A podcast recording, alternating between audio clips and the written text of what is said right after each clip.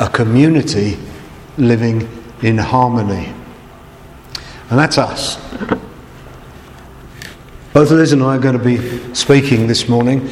We're going to be basically talking about the same things from uh, our own different perspectives. So, uh, some things you might get to hear twice, um, uh, in which case, uh, either take them both or choose the best one. Um, it's up to you on that. Uh, I, I, shall certainly be reading a lot from notes that I prepared. Um, years ago, when I was much, much younger, I used to think, oh, guy's reading from his notes. He can't be, he can't be directed by the Holy Spirit if he's reading from his notes. I've now learnt that that's a load of old rubbish. It's just like saying a musician can't be in tune with the Holy Spirit if they're reading music. So, uh, and we know that's not true. So, anyway, we should be, both Liz and I should be reading from our notes at some times. Okay, so we're looking today at session 9 of Paul's letter to the church in Ephesus and trying to discover its relevance to the church in Pitsea. So, the section entitled A Community in Harmony looks at chapters 5, verse 21 to 6, verse 9 although we're not really going to be looking at anything past chapter 5 and verse 21 in too much detail. So this is the note, this is the verse that we're going to be focusing on mainly today. Submit to one another out of reverence to Christ. Now, being a lover of detail when it comes to understanding, I know I do this a lot. My first question is, what does harmony mean? It might mean different things to different people, but to me, it means, in a musical sense anyway, harmony is the sound of two or more individual notes that, when played together, complement one another and result in an attractive collective sound. Does that sound reasonable? Okay. In a community sense, Harmony is when two or more people relate together in a way that is collectively attractive and mutually fulfilling. That sound okay? Okay, so that's where we're that's where we're going with this. So Paul sets about telling us how to achieve this by first giving us a general focus and then looks at specific relationship and details for us the way that God designed them to work. So that's where we can, if we laboured this too much, we could get pelted with rotten tomatoes uh, and the like. But uh, I trust that as we're not going to mention too much about that, you can take your tomatoes home with you.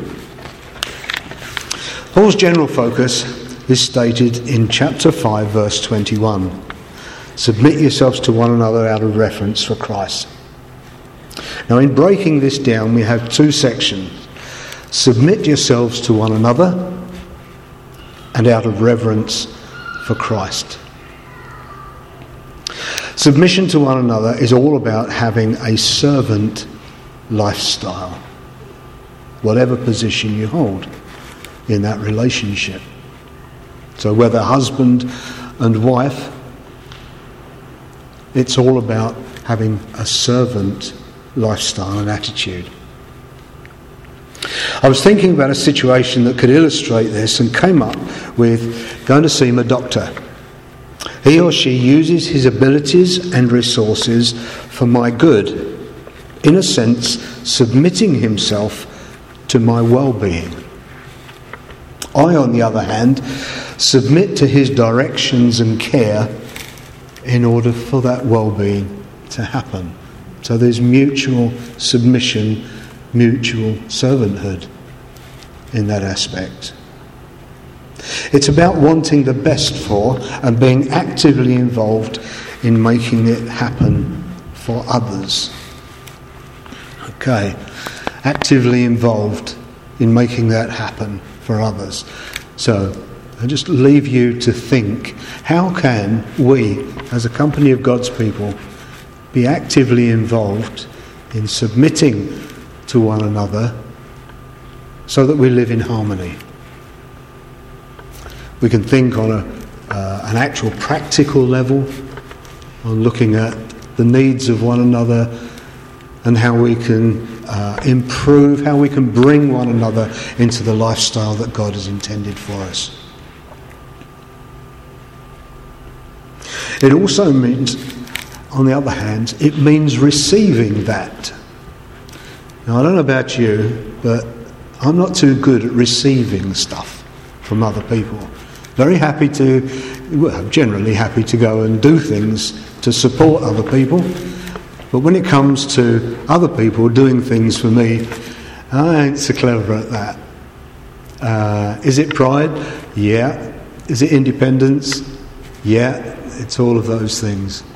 But what does that do? It robs the other person of um, that part of their relationship and joining with me. It robs me from enjoying what they want to do for me. And so the whole thing breaks down at that point. So I look to me and say, get off your high horse, stop being independent, and let's receive from one another. The second part of that verse says, out of reference, reverence for Christ. And that means both out of our recognition of how Jesus displayed his servanthood, being our Lord and model, and through our recognition that we have his gentle spirit alive within us. Now, uh, Liz and I were involved in a situation the other day uh, which sort of brought this gentle spirit business into focus. I ain't going to use any names, but uh, it was it was like, and it's I've even dreamt up a hypothetical situation to protect everybody, but it's like uh, the wife saying to her husband, "George, are you ready yet?" And the husband replying, "Woman, be quiet. I'm not ready yet." You know, and does that display a submissive attitude to one another? they can go ahead and they can agree on where they're going to go for a holiday, or they can agree on where they're, you know, loads of other things. But it's a heart attitude displayed in everyday situations. So submission is not just worked out in the practical, it's worked out in the heart as well. And that, that, uh, that idea of servanthood. Okay, so I'm going to stop now and get Liz to come and do her bit. And then I'm coming back a bit later just to finish off my bit. And then we're going to break bread together. Um, we're going to ask the kids to come in for that. Um, and we're going to break bread uh, together uh, just in recognition of the fact that we are part of one another's body. Okay. I, I, I, said to Pete, this is the verse I think in the Bible, the, chap, the passage in the Bible, that can raise more heckles than anything else. I'm going to read the, the three verses to you, although you probably know them off by heart. Wives, submit yourselves to your own husbands as you do to the Lord. For the husband is the head of the wife as Christ is the head of the church, his body, of which he is the Saviour. Now, as the church submits to Christ, so also wives should submit to their husbands in everything. Now that, on the face of it, sounds a bit harsh. But for me, the important part in that passage is as you do unto the Lord. This section carries on from that verse submit to one another. It's not separate, it's part of the same thing. As we look at Christ, we, we the church, are his bride. We submit to Jesus. Jesus is the bridegroom of the church, therefore the husband. And he loves and cares for the church. And he submits himself to his Father's will. Just as we, as wives, submit to our husbands, as we do to the Lord, husbands are to take their example from Christ and love their wives as Christ is the head. It's, this is an important lesson for us all in learning to live as a community of God's people. It's a guide as to how we can live in harmony one with another, a working out of the love one for another. As Pete said, it's an attitude of heart. A significant point to make at this time is that it doesn't say, Husbands, get your wives to submit to you. Jesus never forces the church, us, to do his will, but gently guides and instructs us in the way we should go. Neither does the husband order the wife in a harsh, unloving, or selfish manner. The husband is the head of the household just as Jesus is head of the church. There's no discussion there, it's just a statement.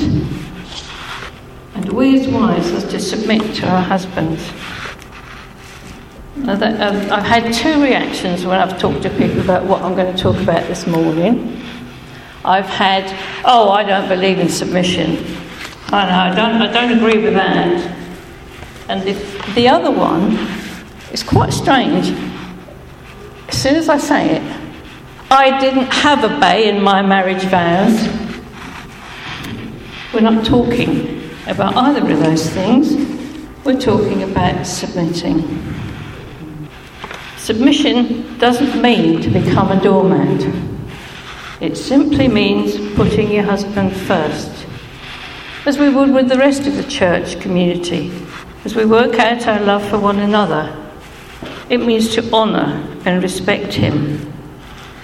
Now, I looked up the meaning of honour. It's admire, defer to, think highly of, and respect. The meaning is esteem, cherish, value, prize, treasure. It doesn't mean getting involved with what has almost become a national pastime ridiculing your husband at every girly get together. I don't know if you get together with friends, but I find it quite difficult sometimes when we get to, not particularly Christian friends, but non Christian friends. It seems to be the thing that who can say the worst thing about their husband? That's not what God is calling us to do. But this harmony is not just for husband and wives. I believe it's something that the whole church needs to embrace as in verse 1, submitting to one another out of reverence for Christ. As we acknowledge Christ in one another, we will learn to love each other more, submitting to one another, and to live in harmony as a community, loving and caring for one another, deferring to one another, and in this way show Christ to the world. Mutual submission does not, however, mean that there is no authority in the church or home. Christ is still the head of the church, and the husband is still the head of the wife. Nor does it mean being a doormat or compromising on matters of truth or biblical principle. Now, Paul wrote these words about submission one to another, but he was the same person who publicly confronted Peter about his hypocrisy. Being submissive does not mean being weak. So you'll find that submission in Galatians 2, verse 11 to 14. That Paul. But mutual submission, submission does mean that we need to adopt a servant attitude and lifestyle. We're to follow the example of Jesus himself, who, being Lord and Master, equal with God, laid aside his rights, even to the point where he took a towel and he did the job of the most lowly household servant, washing his disciples' feet. He told his disciples, If I have washed your feet, you also ought to wash one another's feet. For I gave you an example that you also should do as I did to you. In this serving, Jesus didn't abandon his God given authority, he still is Lord. But rather, here he shows the need for us to get our focus off of ourselves and our position and what we want. He wants us not to focus on ourselves, he wants us to focus on what God wants, serving others for his sake. A submissive person isn't striving for their rights. They're not demanding equal treatment. When you submit, you've given up that fight for superiority and you've said to God effectively, okay, I'm trusting you, God, to meet my needs. I'm not trying to do it myself anymore. In implementing that trust, we have no longer have anything to prove. It also means growing in godly character. It means not being cantankerous, pushy, self willed, difficult to get along with. In Ephesians 4 2, it tells us be completely humble and gentle, be patient, bearing one another in love. Our lives are to be under the control of the Holy Spirit, both those in authority and those under authority are to be marked by the fruit of the Spirit. In that way, we're no longer self serving, but Christ serving. There is an ordained order for the church and home in which male and female are to reflect God's image. Jesus sets us a good example of this in John 5:30 when he says, "I seek not to please myself, but to please him who sent me. We see here that although Jesus was equal with God, he yields himself to the will of God. He submits to his Father. As a church, if we wish to live in harmony, as God has ordained, we need to focus more and more on God's word and less and less on our own. In that way, we can please God and model to the world the relationship between believers and our loving God. Liz has spoken quite a lot about the women's role, about women's role in a relationship. I'm just going to talk to us guys because we basically, as you can guess, we basically accept the traditional interpretation of these verses. It's the position of us guys in the marriage to love our wives. But it's not just any old love, it's the love that Christ had for his church. It's that agape love which forms itself in the will of the husband.